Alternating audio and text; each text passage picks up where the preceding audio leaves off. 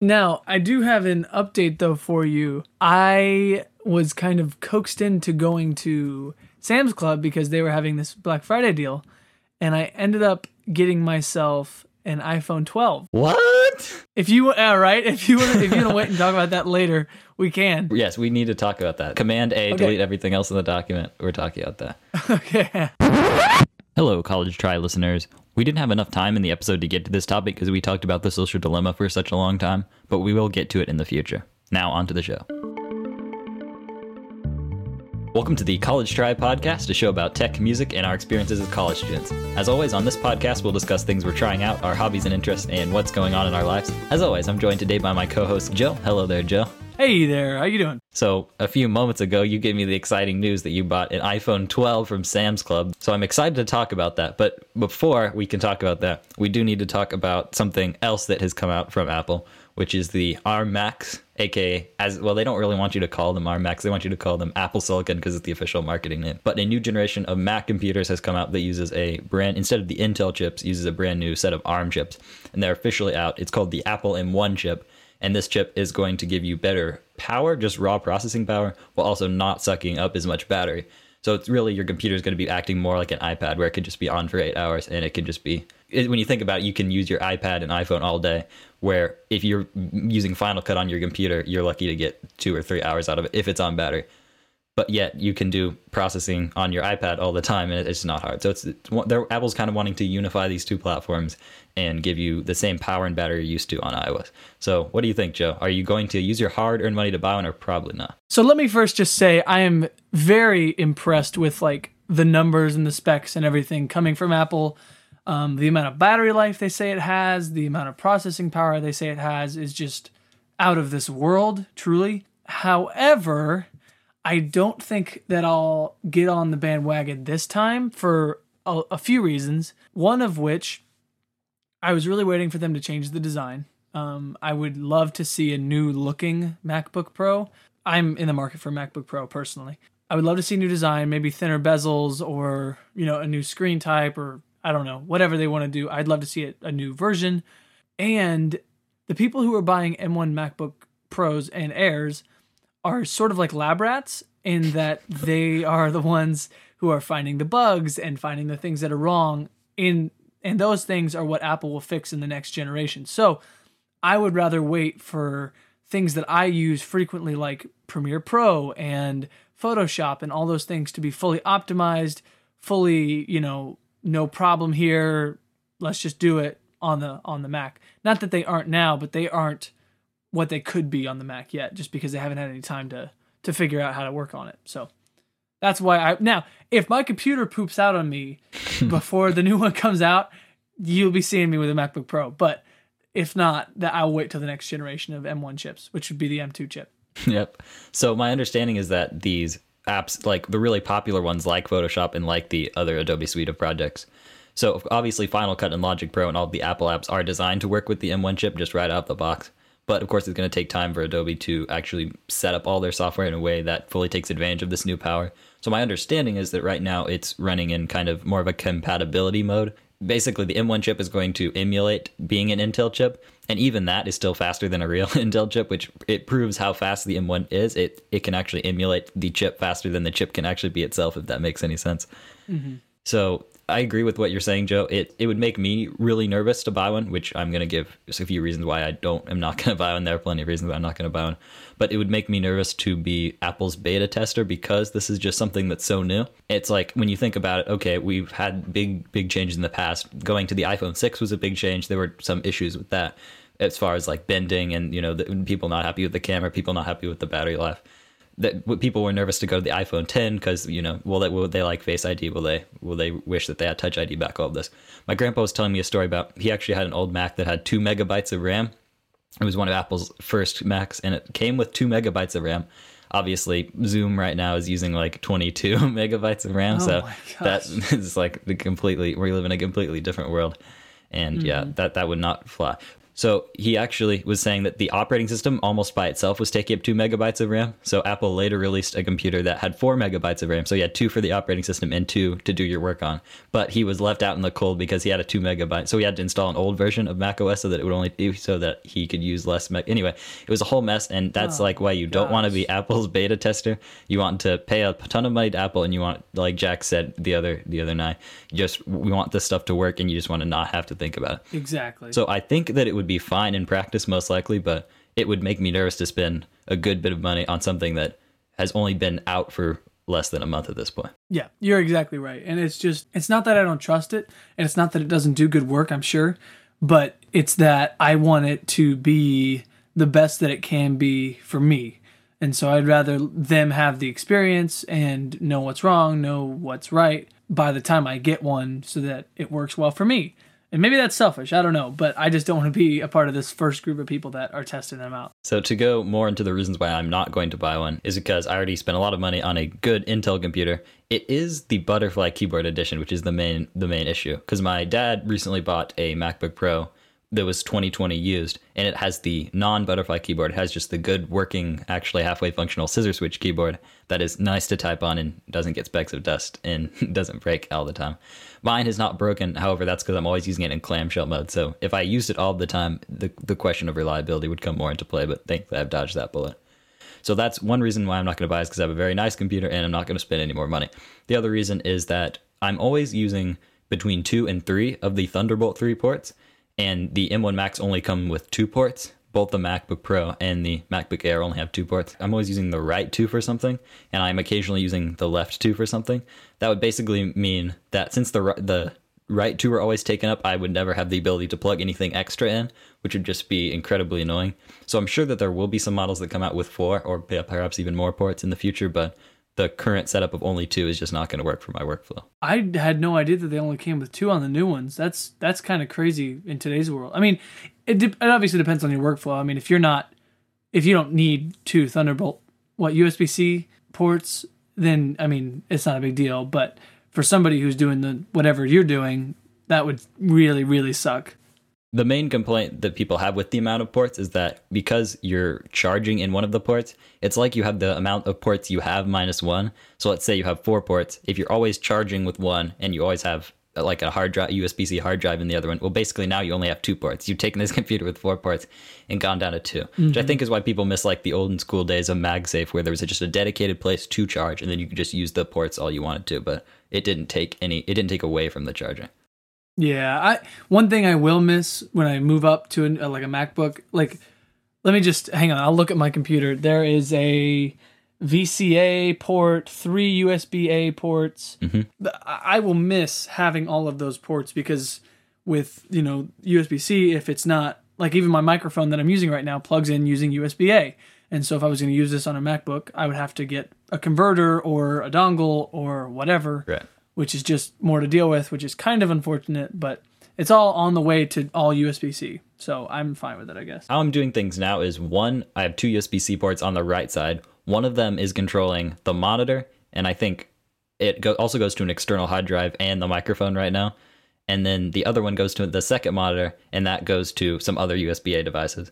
So the the best way to not buy a really expensive dock and have two monitors with a laptop is just usually literally to use two cables, one to go to the first monitor, one to go to the second monitor, and the software just figures it out. But that becomes an issue if you only had two to begin with. Now you're in trouble because even using lots of adapters, you're just running out of stuff. And unfortunately, even though Apple, you know, thinks that we're in a land where everything's wireless and everything uses USB-C out of the box, really doesn't. We're kind of still in USB-A land where once you buy something, it is USB-A, and you just have to buy an adapter or something else.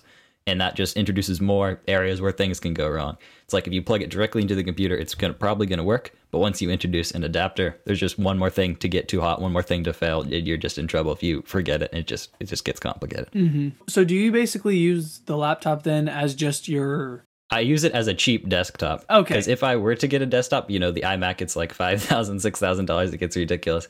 I'm using it as, as a glorified desktop. And of course, I thought I was going to be taking it all over the place around campus, but, you know, we all saw, we all saw how that mm-hmm. worked out. So in theory, it's the keyboard and screen are lasting longer than they would otherwise. It, it worked out in the end.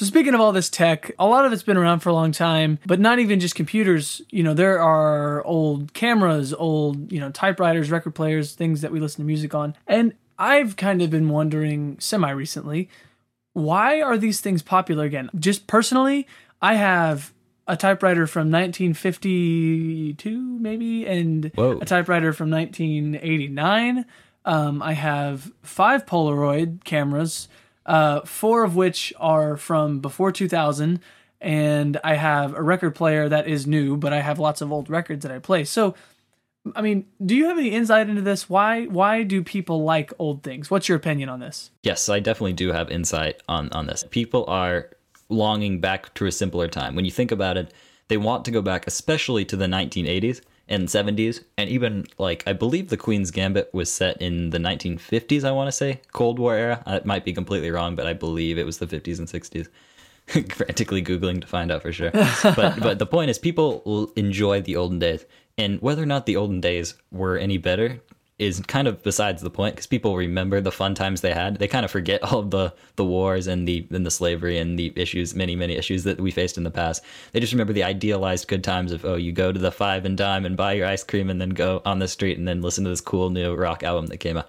And in general, I think we'll look back to our childhoods as well, and we'll think, you know, 2000 through 2020. We'll think, oh, was, you know, there were rough spots here and there, sure, but it was a really good time. And in 2040, we'll have movies set in 2001, and we'll be so happy to look back to this time, etc. I, I I think that's what will happen. So people really want to go back to a land where things were seemingly simpler. Obviously, people like to point to the internet and say the internet ruined everything. And of course, people didn't have to worry about social media or the internet in the, in that time period. That only came to be really popular in the 2000s. So in general, life was seen to be, and most likely is, a lot was a lot simpler back then. And there was just less to worry about, less to keep track of. Of course, once the internet genie is out of the bottle, you can't put it back in, unfortunately. But you can kind of try to make things simpler for yourself. So instead of having here's Spotify with literally millions of songs that you can choose from, there's literally a site that can show you Spotify songs that no one has ever played before. That's how many songs there are on Spotify. Wow. You can find songs that has never literally the artist upload them and no one's ever played them. That's how many songs are waiting for you to and most of them are probably pretty good. So there's just this overwhelming choice. So with, things like records and Polaroids, like we've discussed a bit with the Polaroids before, that takes the element of choice down. Instead of being o- completely overwhelmed, you can just take a deep breath and enjoy the thing for what it's truly meant to be. Yeah, no, I- I'm with you, and I think that that's, you know, I've thought before, like, man, if I could go back in time and like see how it was back then. I think a lot of it for me personally is a longing to feel connected to the older people in my life. Like, for example, with the typewriter from 1952, I'm like, oh wow, like this was made when my grandma was like eight years old, right? Like, and I'm like, Yeah. she, she probably saw a lot of these in her, you know, time. She probably learned on one like this, um, you know. And with my with my Polaroids from the '80s, it's like, oh man, my dad probably had his picture taken by a few of these, and and it helps me to feel connected to the people that I love that were around when the technology was being used. Personally, that's what I think. But I'm using it in my own way, right? So like I'll write letters on my typewriter, and I'll I'll obviously take pictures with my Polaroid of of things that are happening. You know, I like to buy records that are you know mean a lot to me. Do I play them all the time? Of course not. I mean, the convenience speaks for itself. Yeah, it's like Spotify's right there. You know, it doesn't happen all the time. When you find yourself in the situation where you're listening to a record you have, but you're listening to that album on Spotify, and you know your record player is right there, but you just can't be bothered. Yeah, you're exactly right. And and and so for me, it is that nostalgia, like of like longing for the past, even though the past may have not been exactly what we believe it to be. But it's also this connection point to those that I like I said, those that I love who are older and would have used those pieces of technology or, you know, been associated with them in some way, obviously. So yeah, it, it's just a it's just a cool a cool uh, way to connect, in my opinion. You've got me thinking back to the period of, in my life where I did get the record player, which would have been a couple of years ago now. And I just wanted something cheap that I could literally sit down the record, has an automatic arm, so you just press start and the arm lifts into place and then it lifts out of place when you're done. And I just want something basic so I could get to playing records. And there really is something. I like to think of myself as a fairly digital person and someone who can use the technology in his life to make his life better. But there's something undeniably fun about this ceremony of a record player, even if it does. I'll admit the novelty does wear off after a couple of months, and you know you think you'll play it every day, and you don't necessarily do. But there's a ceremony of taking the record out, you know, putting up the the cover, looking at this big, beautiful cover, reading it, reading sort of who the artist was, who made the art, all these sorts of things. There's information on the cover. Then you're taking that and you're dusting off the record itself. You're putting it and you're watching the arm swing. Then you hear this slightly degraded version of the audio. And as well, my turntable, because it was cheap, over time, it actually started to spin a bit faster. So all the music sounded like just barely too too fast and too high. So I actually had to get a screwdriver and fix the tightness of the bands underneath and get that to back. And basically, I was like, turning it to the left and listening to the music go lower and then turning it to the right and listening it to go higher and trying to like tune it to what I knew the song was supposed to sound like and then I have it I have it working.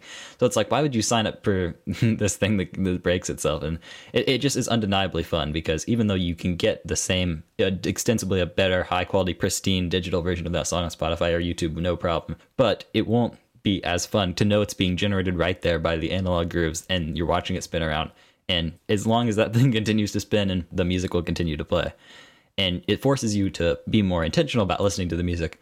Yes, you can have it on the background, but you have to spend, spend a lot of money to choose the just the albums you like. So it means you automatically will like the album a lot. It's not that you sit down and listen to it, but you're definitely more aware of the presence of that music. And you can't just go skipping around either. It's like, what albums do I like? I, I'm happy to listen to side A, side B, all the way through, no skipping around.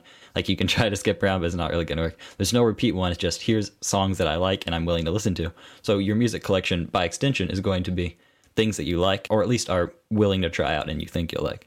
So even though Spotify, the algorithms of Spotify that we'll discuss soon, they can generate hundreds of playlists that are designed for you to like them it won't be the same as if you chose it, went to a record store, chose it yourself. I haven't done this, but I'm sure certainly there's an element of like, you know, talking to the person behind the counter. Here's what just came in. Here's what, you know, here's this artist. What are artists like them? There's more of this simplified element to where you can actually find things as opposed to you're just buried in a sea of some good stuff, some bad stuff, and you don't know where to start. Mm-hmm. And that, that's sort of like, to me, it's similar to how there's this longing to go back to like live recording or like yeah definitely. for, for music when when when artists like sometimes i'll hear like a piano in a song that is obviously not tuned but it gives you that feeling of like oh this is like a real piano that's like old and has been sitting where it's been sitting for a long long time. And for some reason we just like that. We like to hear the scratch on the record player. We like to hear how the the you know maybe the strumming on the guitar is a little bit out of out of uh, rhythm with the other instruments. It's it's there's something authentic and real about it that I think a lot a lot of people enjoy. What's your experience of using your record player, Joe? Well, my brother got a record player. Jack actually got a record player um, when he was like maybe a sophomore or junior in, in college. Um, and then that kind of got me started. And I didn't buy one myself. Um, for my 18th birthday, my friends all pitched in and, and got me one. Very nice of them to do that. So that's the one I've had for a long time. I've not actually bought a ton of records. I've I can maybe think of two, maybe just uh, literally because our fam like my dad just saved records from when he was younger, and so did my grandpa. And uh, you know, I get them. Uh, some people give them to me as birthday gifts, Christmas gifts, whatever. Uh, so a lot of them I did not purchase myself. It's the same feeling though because it's it's still music that I like and that I want to listen to. My experience has been good with it. Like I said, I don't use it every day. Maybe a couple of times a month. That's even kind of high. I mean, it, it's like yeah. you have to make the intentional choice that you know what I could listen to this on my on my phone, but I want to sit back, I want to relax, I want to slow down and listen to it like it was back in the day. One of my favorite artists ever is called Tycho. I actually learned about him because his album called Awake was played at our church for many, many years. It's just like the walking in intro music to when you when you come into the service. Part of his trade is not only does he make really, really great sounding music, he makes graphic design and art. And so that means that the covers, uh, they're of course they're going to be relatively recent vinyls. Like in the past ten years, these were printed, but that means the covers are going to look amazing. There's just these beautiful minimalistic art with these great colors and these great designs, and just using simple shapes and simple colors, but in a very interesting way. Which that's sort of his the texture of his music as well. It's very organic and very taking s- simple sounds like human breathing, basic acoustic and electric guitar sounds, and basic like distorted drum sounds. It's just he has a very interesting way of going about doing that. And so that means that I can put them on these three little shelves in my room, and that makes a cool background for when I'm in class. It's, it's fun because it, there's more character to it. Like I can either have my phone and who knows what I'm listening to, and there's just no character whatsoever, or you can have it's very it's very clear what you're listening to. It's very clear what's going on. Mm-hmm. So if nothing else, it's a good background to look at, even if I even if I never use it. Although I do look forward to one day when I have a house or apartment of my own, it'll just be like it won't necessarily be the centerpiece, but there'll be a table off to the side where when I have people over and such, it's like let's put in the Tycho record and have that pumping in the background. Yeah, that's awesome. One thing I love, that's like the biggest thing I love about vinyls is be, the, the cover art because you could either buy the album because it you like the music or you could buy it because the album art looks awesome. Yeah, exactly. A picture certainly tells a thousand words. That's right.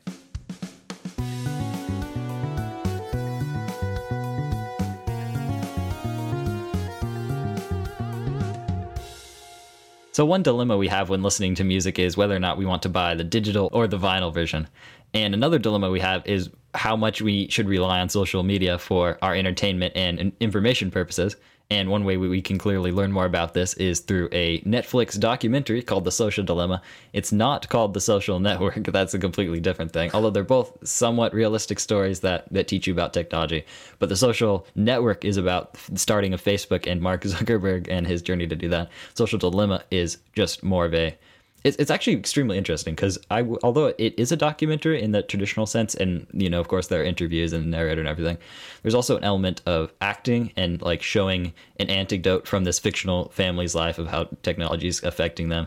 And some of it seemed like extremely, very, very strange. But we'll, we'll get more into that. So let's first give our our overall thoughts and impressions about the message of this movie. I think of this movie as a good personal reminder for how prevalent the algorithm is in our life. And you know we talk about the algorithm so much and like oh the algorithm is our enemy. Let's all let's all freak out because ai is taking over the world.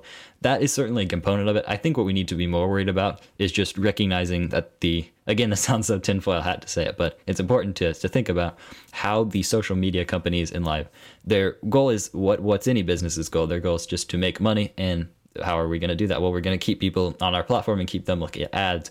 And how do we make sure they'll come back to look at the ads? We'll just make them semi addicted to checking their phones, unchecking these platforms, and we'll just keep them scrolling as much as we can. So that way you can see lots of ads, and that way we can everyone makes money and everyone's happy.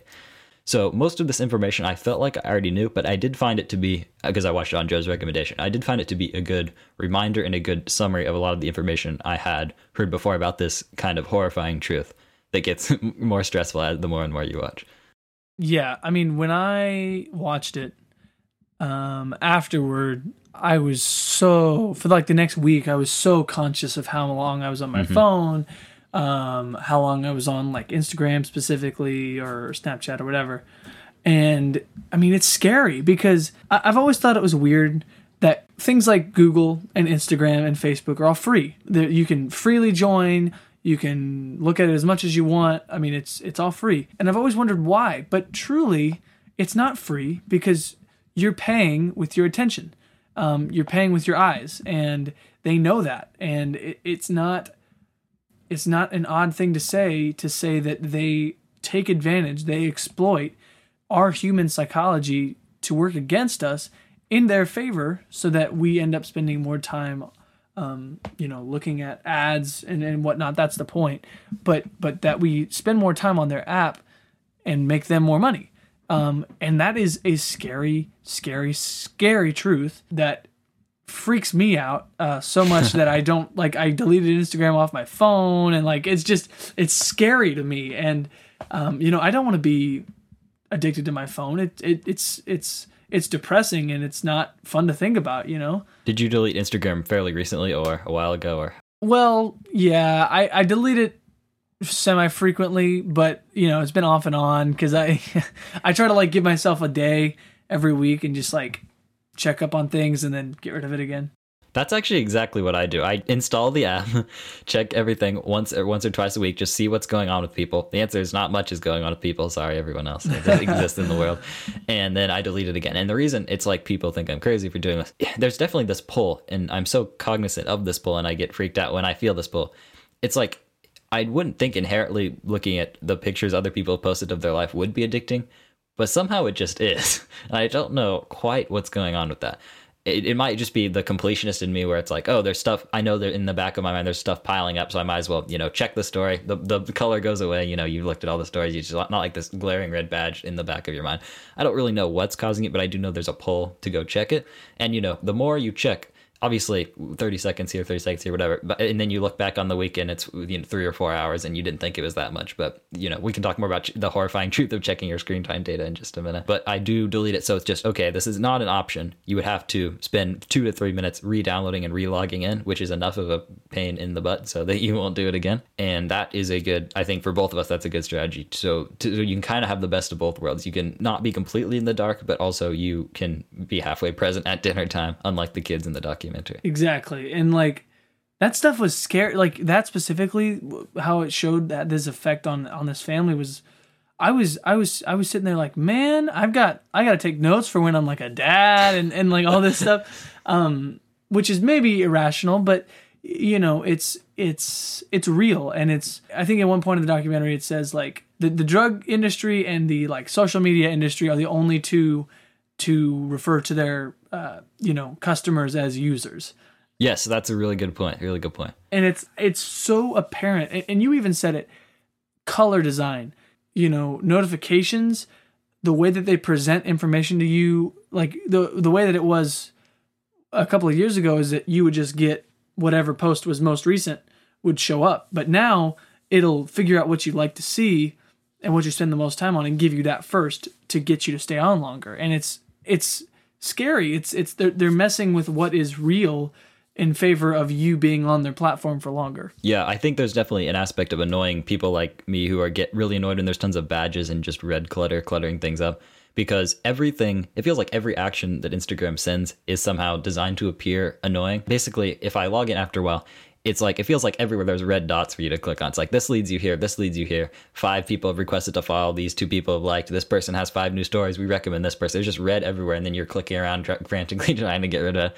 It's just this, just such a such a strange, strange, strange design because like you know all these weird notifications about every little tiny thing that could possibly happen. Like here's this friend we think you might like, and here's this comment, and this person liked your comment. This person looked at your comment, and it, every possible thing is is carefully tracked and just is is piling up. So when I do go in to check these things, I am not like intentionally wanting to scroll past 30 stories that have to do with Donald Trump and Joe Biden, but yet I do anyway because I want to just clear everything out. And like I was talking to a friend that does the same thing. It's just so tempting to go in, clear everything out, make sure you're it's not even that you're afraid of missing anything, it's just here's all the stuff that piles out, bam bam bam, I saw it all, okay. and then you just are repeating the cycle over and over. And that kind of leads to have you ever gone in and checked your screen time data and just been horrified at the results? Because mm-hmm. I certainly have. I, I don't know. I don't check it weekly, but every once in a while I'll get on there and look and it'll be like, oh, you spent like five hours on average a day on YouTube. And I'll be like, are you kidding me? What did I do the rest of that day? so yeah, there is an element to that. I usually don't end up spending too much time on Instagram just because a few years ago I went through and like butchered my following list. And right. so I don't I don't follow anybody I don't really need to. Yeah, I go through, and my rule is if I would talk to you in real life, I will follow you, and you can follow me. But if it's someone I would not talk to in real life, or I would run run away, run away quickly, and and go out the back exit, then I will not allow that person to follow me. That's a really good like standard to have. Wow. Not because I'm trying to be a jerk, but since we wouldn't talk to neither of us would talk to each other to begin with, why would I be, you know, letting you inter- interact with me digitally? So it's just I think that's where a lot of like the awkwardness can come in is when you have these people that you sort of don't like that are also watching you from afar. I think that can that can just a lot of yeah. it make things more complicated than they need to be. Hundred percent. I get that. Because I was looking at my screen time data and it was like five or six hours on YouTube for this week. Obviously, yes, it is break and and maybe that's an hour or a little bit less a day. But it was like I didn't think that five or six hours of my time was going to watching YouTube. I thought that I just had that time in general. Mm-hmm. So it's like I, I don't think we as people in college can really say that we don't have enough time in general because I think that's probably on like the low end of the national average of people who have, have the YouTube YouTube mm-hmm. app installed, which is like terrifying because that gets into the fact that yes, Google is a search company, but they're actually an ad company. It just so happens that people like to search things and they like to watch YouTube videos and they like to send emails. So it's just like Google's finding all these things that people like to do and then attaching ads to those. It's like mm-hmm. Google's an ad company and they're just good at finding things that people like, so that way they're guaranteed to sell ad slots that people will definitely see. Yeah, and I don't know what you think about this, but and it obviously depends on every person.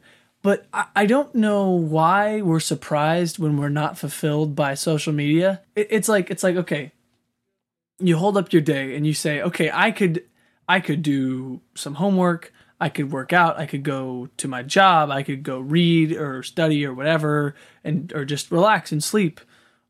You know, or watch a movie even, something like that. Or I could spend the next 2 to 3 hours on various, you know, Twitter, TikTok, Instagram, Snapchat, whatever. the deadly loop. Yeah, right. And, and and then and then when people do that and they lay in bed all day and watching TikToks, right? Then they're surprised that they feel the way they do, and it's like, to me, I just want to say, why don't you just like? And of course, I sound like a boomer, right? But like, it, it's it's just like, like why don't you go like physically, you know, maintain your your health or go learn something new or go read a book that you've been wanting to read or I don't know, even like play a video game or something. Feel accomplished about yourself in some way. But but truly those those companies, those apps want you to stay on their app and and they're exploiting your psychology to get you to do that and and it's really sad to me Yes, I could talk about this for. I'm not even kidding. I think I could talk about this for five hours. But since we don't have a five-hour podcast, I'll give you the short version. So I've thought spent a lot of time thinking exactly what you've been thinking about, Joe, which is that people often like when you look at these scary statistics about how oh you know depression and anxiety is it's at a worldwide average and you know all the boomers are blaming the internet which perhaps is right but just thinking about this like from an abstract perspective i thought for many many times about I should write a book and I think I should call it Pillars. No one steal this idea, but it would basically be a book all about it's it's nothing new, but I would put my own spin on it. Basically, what are the pillars of like a happy life where you are in control of your life and you feel good to wake up in the morning and go about your life and you're not like dead inside like so many people are these days. Like college students, adults, uh, lots of people are dead inside. This is just the society we're in. And that goes back to like I don't think people were as dead inside to the 1980s. Yes, there was I'm sure the person in the basement who did lots of cocaine and was dead inside, but like the national average is a lot higher than it, it was right now. So I think if I, I have made a list, I went as I made an outline for what this book would be like. The only thing I need to do is write it. Basically, the outline is talking about like, okay, chapter one. Here's what you need to do. Chapter one is the most important. You know, later chapters aren't as important, but just going to go down the list. Here's what you need to get in control of right now. You need to get in control of your sleep. You need to get in control of your diet. You need to get in control of your exercise, and you need to get in control of your social media use, like we're talking about. And there's like I had this list of an outline of a book, basically talking about like here's a handful of things that sound so obvious that it's like why are you even talking about this?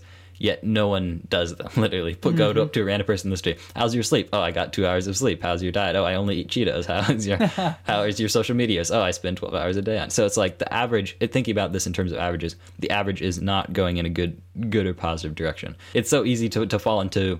I, I don't want to go as far as to call them self-destructive, but it's so easy for us to go into a life where we get not enough sleep. We're, we're eating Cheetos all day. We're looking at social media because it's you know what else is there to do? We're bored. We're not we're not talking to people. You know, terrifying statistics about how you know Gen Z is all alone and will never date anyone and doesn't know how to have conversations just on Fortnite. And it's like it's it's so hard to talk about this without sounding preachy or like a 99 year old grandma. But the overall message is like this is an overall damage to society. This is not creating good. This is creating bad. This is just creating the short term feeling that you're connected with many more people than you actually are, which is why mm-hmm. the kind of thinking about it like, let me only follow and be followed by. Obviously, yes, I'm going to follow a few large people that aren't going to follow me back, etc. But for the most part, this is this reflects what my life is actually like. I'm interacting with the people I actually interact with, and they're interacting with me back. And I think that even that does have some negative side effects, which we can get into. But yeah, I'm talking for too long. Go ahead, Joe. No, no, no. Yeah, I I didn't like. I think you're so right. I think so, social media is just sort of the newest addition to, uh, you know, a slippery slope into an unhealthy lifestyle. Um, and I think you're right. I mean, sleep is huge, exercise is huge, your diet is huge, but you know, on top of that, truly, social media is just the newest way to be unhealthy. and I think that your rule for for social media and, and only letting people follow you that you know and would talk to is a great way to look at it because I think you see those people with like 5,000 followers, right? There's no way that they talk to all of those people. No. no way. And so then you're you're looking at these people you barely know and you're saying you're, you're seeing only the best parts of them because that's what they put forward mm-hmm. because you're not going to put your worst self up for everybody to see. So then you're comparing yourself to unrealistic unrealistic expectations of strangers and and then you know you feel not as good as you normally would and it's really really sad to see it happening and i think that you know we need to sort of regain control mm-hmm. because you can't you can't be successful in society right now if you're not connected. You know what I mean? It's just not going to happen. You, you've got to have LinkedIn, you got to have Facebook, you got to have whatever to be known. But also, we've got to get back in control. We got to get back in the driver's seat of this thing and and be able to say, you know what? I don't need this. This is in addition to my life, not my life. Mm-hmm. What you said, Joe, about putting the best foot forward. So this is something that's definitely been on my mind recently. Basically, as as Instagram has slowly like gotten its its cold hand back on me, uh, obviously, you know, you're bored, whatever. Even if you know that people put their best foot forward and that everything is heavily filtered, you still feel sad about it. It's like, yes, I intellectually know 100%. Like, this is, this person had the worst, let's say, just, you know, hypothetically, this person had, you know, 30 terrible days in a row, but then they had one happy day, and this is the day they have pictures from, etc. Even if you 110,000% know that, and we'll, we'll preach about that in front of a court, it still makes you feel sad to see that this person is, is having a good time. If you're in bed and sad and not having a good time, it just, you know, you're just bored, whatever, who cares? It's one of those things where it's like, yes, you can do all the research you want, but it can still damage you. It's like, oh, I know drugs are bad, so I'll, I'll take them anyway. Don't worry, I know they're bad. Don't, it doesn't matter. It's it's something that I've been thinking about because it's like, oh, I think I'm immune from from these saddening effects of social media. No, I'm 100% not not immune from them. They can be very real and affect me, even though even though I know what they are and I'll tell you what they are, but they still work just fine. Mm-hmm. And the social dilemma like explores that, and it I think the daughter of the family that it in the you know acting section of the of the documentary, the the daughter is faced with these unrealistic expectations based on people that she follows or things that people say about her, and that has a real effect. I mean, at that point, you're jumping from, okay, this this thing is not essential to my life, right? To this code that is coded by real people is now making me question my identity, uh, my self worth, my value as a person. Like those are dangerous things to be able to affect. And social media is doing it. It has been doing it for many, many years, which is just another reason why we need to get back in control of how we use social media and how we let it affect our lives. Instagram is so good at it knowing what, what, like you're interested in. So it recently figured out I was interested in drums. I don't know how it figured that out because I was intentionally not looking at anything to do with drums. I didn't figure it out, so I was recommending stuff to do with drums. And that was like kind of a, a bit of a downhill slope for me because when you get to the point where okay, you're watching some of the most world class drummers, and then you know you go over here, you're watching like the world class piano players, and then you see okay, you know here's this person that's really in shape, here's this person with this cool skill, here's this person in this relationship, in this relationship, so on. It's like wait a second, come on, man. So so you're telling me and, and then you, you have and then you're like all right so i'm an okay drummer i'm an okay piano player mm-hmm. i'm okay, and in this i'm able to run this far i'm able to lift this much i'm able to, to do this much and i know these people but it's like the expectations you're getting are not something that you're actually able to reasonably accomplish as well it's like you're, you're creating a superhuman in your mind where let's take this person who's great at this this person who's great at this and then combine them all and then compare yourself to this like super person who's just a combination of like a hundred other people. And then and then just feel bad about yourself which is something that i know how it works and i know how the psychology behind this this effect works. And it still makes me feel bad anyway because i'm just a chimpanzee human. That's how this works. Yeah exactly. And, and and that's again, I obviously can't quote this exactly, and you know, fact check me if you want, but I think I saw a statistic somewhere that said that suicide rates have been up since 2013 or 2012, maybe, and that was when you know Instagram started to take a rise. And I, we're, we're bashing Instagram, but this is really applicable to to most social media platforms. Um, and so again, it, it, it takes this massive leap from okay, uh, maybe a team of people put this together and it's meant to be used for this, and now right. it is literally causing people to compare themselves to strangers so much so that they look at themselves so terribly that they want to end their own life, which is insane. The power that it holds is insane, which is why I think Instagram had had talked before about um, not showing how many likes uh, a post gets. But it's truly it's a dangerous thing, and we need to get back in control of it. I, I don't know how, but you know, you remember in Thor Ragnarok how the Hulk you know turns back into Banner, and he's like, mm-hmm. you know, usually we both have a hand on the wheel. He's talking about himself in the in the Hulk, and, yeah. and then he's like, but for the last two years, it's like Hulk's been in the driver's seat, and I've been in, like chained up in the back in the in the trunk. You know that that's how I feel, and it's and it's and it's a scary thought to know that you know, just some, like I said, just some code that a team of developers made on my phone is you know, has the power to control me that much. If I let it, that is. So let's get talking a bit about algorithms. So once I did watch this, you know, it inspired me to do all the same things. It's like I bet if you look at the if you had a graph, like the deletion of Instagram goes way up because people are getting freaked out when they watch this. Because you know, Instagram's the more addictive one for us. I'm sure Facebook for and Twitter for more for the older crowd, etc. And Twitter for the intellectuals and all this. So my thought about it was I try after this documentary, and in general, I did this, but this sort of was a kick in the pants to, to work on it more. I try not to do something I think of as writing the algorithm where basically I'm just like, okay, algorithm, let me go to this page and see what you have for me, and then you know, let's just look around and see what there is here. So the main thing is is YouTube. It's one thing to intentionally joy content from your subscriptions and, and recommendations that you you know. Here's this channel I truly like. You know, Charles Cornell, great. Talk talk to me about music theory. I'm sitting down to watch a 15 minute video on purpose, and we're gonna watch all the way through and be intellectual about this, and that's fine. And like, oh, here's a similar video. Oh, look, here's Adam Neely. He has a similar topic. Whatever. Okay, we're watching through. So that's fine that is seems like a good in that you know whatever week it's the weekend watch that for one or two hours have a nice day.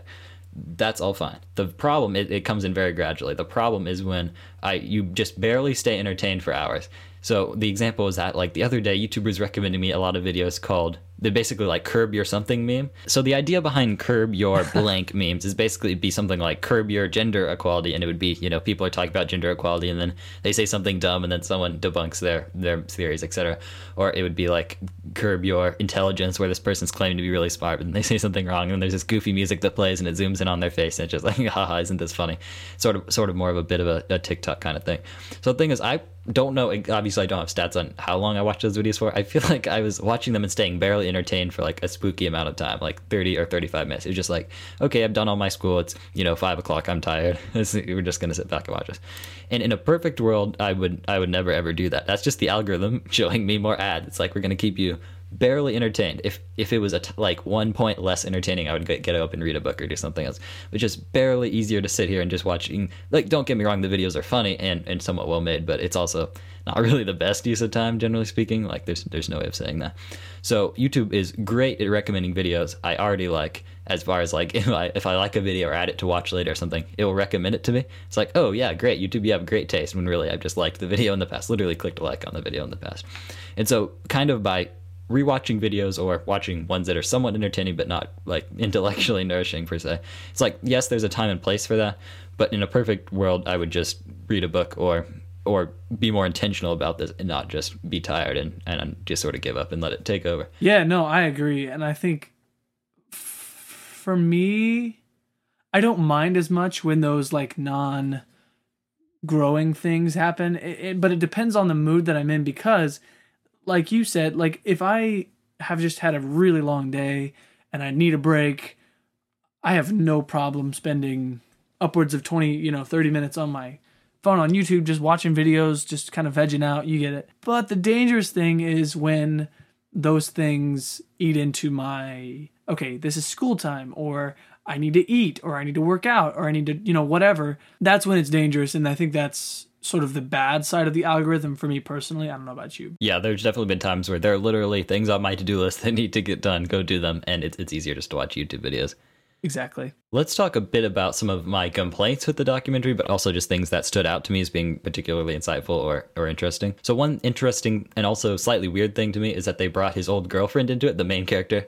And so it was ba- there was a scene where he had agreed with his family that he would put his phone in this kind like this plastic jar kind of thing, and in return, his mom his screen had shattered, so his mom would pay for it. All he had to do was not look at his phone for a week. To which I questioned, like, yeah, but how do you text him when you're going to soccer practice? Whatever, it's a movie. It's a movie. Just deal with that. So he wasn't gonna be not addicted to his phone and actually hang out with his family, be be somewhat functioning human being. But he was like getting water at midnight in the kitchen or something weird. It was like this is my complaint is that this is like super goofy example, but it, the point still stands. And there was this like notification about his like old girlfriend either joined or was active or had messaged him or something weird like that. While I wouldn't say anything like that ever happens in real life that, that I know of, I'm sure that was a play on how Instagram knows who your circle is somehow in a very creepy and somewhat disturbing way. So, for example, it will recommend me people that like I just met the other day. Oh, here's their Instagram. It's, what? What's going on here? And another example is when I was creating the college try account, someone I had just created the account and finished setting up, you know, the username, finished up setting up everything up, and someone who I know followed it instantly. I didn't. I had, the account had not been created for more than twenty or thirty seconds. Someone followed it instantly. That was just that just creeped me out. I think what, what surely happened is it was recommended as a you know people you might know and it's just exactly the right time. But also, how did it how did it know that it was associated with my primary account and how does it know who I know? Because I actually don't follow this person directly on my main account. So it, it it makes these really creepy leaps of faith that I'm sure is just machine learning in a spreadsheet somewhere, but also that just creep you out when when you actually see them firsthand. That is so creepy. Oh my gosh. I would think it was because like you followed them and then a person that you followed like got connected through that way. It's surely like some crazy chain like that, but it just was weird to see it. That is really really odd. But but again like and and and like you said like because in, in the movie the algorithm is played by three different so it's the same person but it's three of them and they are like trying to figure out the best ways to get you to stay on and i think in one of those scenes they were like okay he's interacted with this person a lot in the past but then like a, a hard cut off let's you know throw him a notification about her see if he gets you know gets back and and, and does it. And then um you know it's his ex-girlfriend and then he's like oh I'm feeling sad right? And so he gets on and looks which you know you can't say you haven't done before. But you know it's it's creepy that they know kind of who is in your life in real life and then exploit that on like digitally you know? Weird stuff. Delete instagram. One one minor ish complaint i have is that the algorithms were personified as more evil than they actually are. Because in practice this is just a large crazy machine learning ai algorithm with just you know spreadsheets and data and numbers behind the scenes. And it's just doing what it thinks it needs to do and again even the people when you watch you know cgp Grey how machines learned even the people who created these algorithms that we talk about are not always necessarily sure how they work. It just finds things that it, whether that be videos pictures or accounts it thinks you might like and then shows it to you. And no one is necessarily sure how it works but it just check, checks to see what works and then keeps doing more of what works and learns learns more about it over time. So I don't think it's necessarily evil, but it is a useful mental tool for us to think of them as evil, so that we we have a we have a kick in the pants, so that we will not be as tempted to just sort of give in, because that's like the overall biggest picture possible that I took away from this documentary was that I'm glad people are talking about this these issues of social media and algorithms and technology, semi technology addiction when they are. In like the 1980s and 70s and so on, there was like tons of smoking. Go back to any TV show or any footage from like the olden days. And it's like obviously we're not thinking about that, we're thinking about the more idealized version. But the point is that the only reason that so many people smoked was because they didn't know it was bad for you. They thought, "Oh, smoking is healthy." You know, there was this commercial where a doctor was paid to endorse smoking because it helped you. It's like, yeah, it's, it's no problem. It gives me this this nice feeling when I smoke, and there's no problem, and it's good for me. And like, what's what's the problem here? But not realizing that it was the obviously the cigarette companies that were getting the money and getting the benefit from this arrangement, and they were gonna die early, essentially you could almost argue be more extreme because I, I think anything that could potentially drive people to suicide or mental illness is slightly worse than a chance that you would die early from lung cancer, depending, whatever. We, we're not here to argue about which is worse, but in 2006, for example, people didn't know about social media hygiene and healthy use of technology. But what's good is we started to talk about it more and more. Obviously, I'm sure people were talking about it a little bit, but people are, it's becoming so widespread that it's, it's to the point where people generally know what they're getting into. It's they might be addicted, somewhat addicted to it anyway, but they they know what the problem is, and you know you could probably talk to someone and they just laugh it off. Oh, like yes, I'm addicted to my phone. Yes, it's a problem, etc. But so so we're now to the point where people know about the issue, which is half the battle. So the other half of it is let's actually take constructive a- action and in our own life, like this this whole thing they talked about like oh we need to hold the companies accountable. I, I disagree with that. The companies the companies it doesn't matter. As we as people need to take our own personal responsibility and decide here's the hours we're going to use social media here's the hours we're not going to use social media. In my media literacy class we have been talking there's literally this is how big of an issue it's become there's a whole class dedicated to this these, this kind of thing. You need to think about how you're using media think about what stories you're consuming think about what role media plays in your own life. You need to on purpose decide what type of role you would like it to play and then stick to that role and don't get sucked in to to a more extreme role because it's easy. It's just like this slide, the slippery slope. Oh, I'm going to sign up for this and this and this, and there. that's my whole life now. There's now obviously extreme, but you know, four or five hours a day on YouTube and two hours on TikTok and and all of this. Wow. Yeah. Well, that reminds me of like you know sometimes when parents accidentally their their kids will see something the parents wish that they hadn't have seen on the TV or, or something like that, and they blame the TV or they blame the show or they blame the people who made the show, whatever. Mm-hmm it's not their fault. it, they made what they were paid to make. Um, and you know the people who broadcasted it were paid to do that too and so they were just doing their job it's our job as consumers and users of technology to decide how we're going to use them and what is healthy for us personally Let, let's say let's say that somebody is the media marketing person for a company right obviously their social media like use per day is going to be way more than somebody who doesn't have that job. And so it depends on the person but, you know, for me, I know that I truly don't need to be spending that much time on my phone period. I mean i use it for messages i use it for obviously content from from places like netflix and youtube but also i use music a ton but i love music because that doesn't mean i have to be on my phone to listen. In the end it's our job to to moderate how um how we're using it how much we're using it you know that sort of thing it's not the company's fault. It's not the algorithm's fault. The companies are just trying to make money. The algorithm is just doing blindly the job that it was made to do. So it's it's our job as consumers to kind of dictate how much we use. One kind of takeaway I think that the listener should maybe consider in their own life is that if you're lucky and live in a first world country, you probably have a phone, you probably have a computer, you might have an iPad, you might have this smart TV over here, you might have all these things. I would challenge you to think about how you use these devices and just to think about it to be honest because I find that when I draw very clear lines between like what are the devices for and what type of media goes where, that will help me to not fall into this trap. Like obviously the trap is, you know, just sitting on your bed watching tons of YouTube videos for 4 hours, which you know, it happens, it's going to happen, but like how can we avoid this to the best of our abilities? So the way I think of it is that my phone is for listening to things, listening to music, and communication, and that should be 95% of what I what I do. At no point in time should I be just staring at my phone screen for more than like 5 or 10 minutes essentially. It should be get in, get out and be listening to things in the background. Here's here's what I choose to use this for. Obviously in an emergency, yes, if you really need to look something up, etc. But and then I think of the iPad as more of like writing things down and YouTube videos, but intentional YouTube videos. which is, you know, obviously the trick. So that means that I have to actually go get my iPad. It's not in my pocket. It doesn't fit. It's too big. I have to choose when I watch YouTube video. It's not just there, click, click, open, open, we're done. And then I think of the computer as well as like it's one thing to be on YouTube and and Instagram, etc. If you're like legitimately trying to figure something out, but it the computer as well i think should be get in get out like here's what a computer is good for it's good for doing school it's good for doing communication and writing things and so on but all these devices i try to have a get in get out get out attitude which maybe means i'm slightly crazy but it's like let me define what each space is for and try not to break it because if I'm watching YouTube videos at my desk, something's definitely wrong. Like if, if you're gonna do it, do it on purpose. Go to your iPad and do it on purpose. And again, if we're watching YouTube videos on your phone, you're doing it wrong. Either do it on purpose or, or do it or focus and do what you're supposed to do. So it's kind of like let's define what everything is for and let's not waste tons and tons of time in life because you know we only get so many hours till death comes for us all.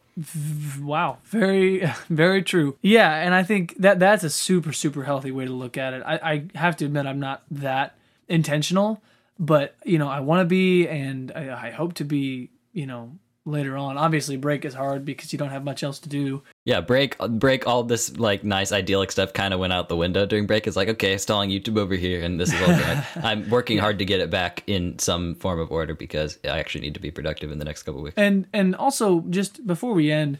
A full disclaimer: the College Try podcast is not trying to tell you how to live your social. College Try podcast is not medical advice. Please consult your doctor before making giant changes to your social media outlook. But do think about it. exactly, exactly. So the way that you want to live your life, you do it. I mean, it's not we're not trying to tell you to look at your phone less. We're not trying to tell you to look at it more, whatever. But this is how we do things. This is our opinion on things. You know, just thought I would throw that out there to make sure that nobody's going to yell at us. So here's the thing though. There are also people who have a completely opposite viewpoint where they find a more healthy balance in social media, but they've thought things through, they thought the facts through and come to the opposite conclusion. I definitely know people like this. I was like, okay, I enjoy hanging out. I, am not addicted to it per se. Yes, I might be 30 minutes to an hour, but that's just something I do for fun. It's like watching TV. It's like playing a game, etc. It's like I get in, get out. I don't feel bad about it. I enjoy seeing these cool pictures, learning about things I'm interested in, and that is great. If that is you, you're on a great path. But the problem is that I definitely can't be on that path. Those negative things we talked about before will start to creep in. So that's why I have to go all the way to the side of drawing clear boundaries and setting strict time limits and, and just being careful and uh, constantly vigilant, basically. I think whatever side you want to go on is definitely fine.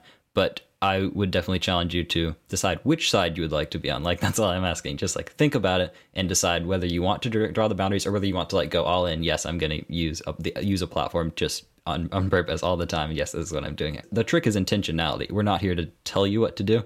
We're just here to say like think through the pros and cons and like decide 100% I'm I'm over here, I'm over here.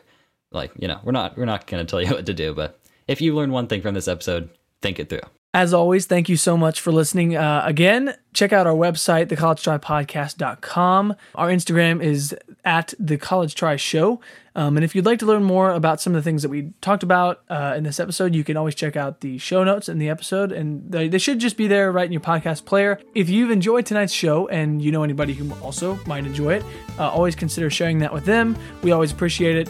Uh, and as always, we will see you in the next episode. Goodbye. Also, I, I, understand that's ironic. Check us out on Instagram, the College Try Show. Yeah, Follow right. like our like our content for engagement purposes. Yeah.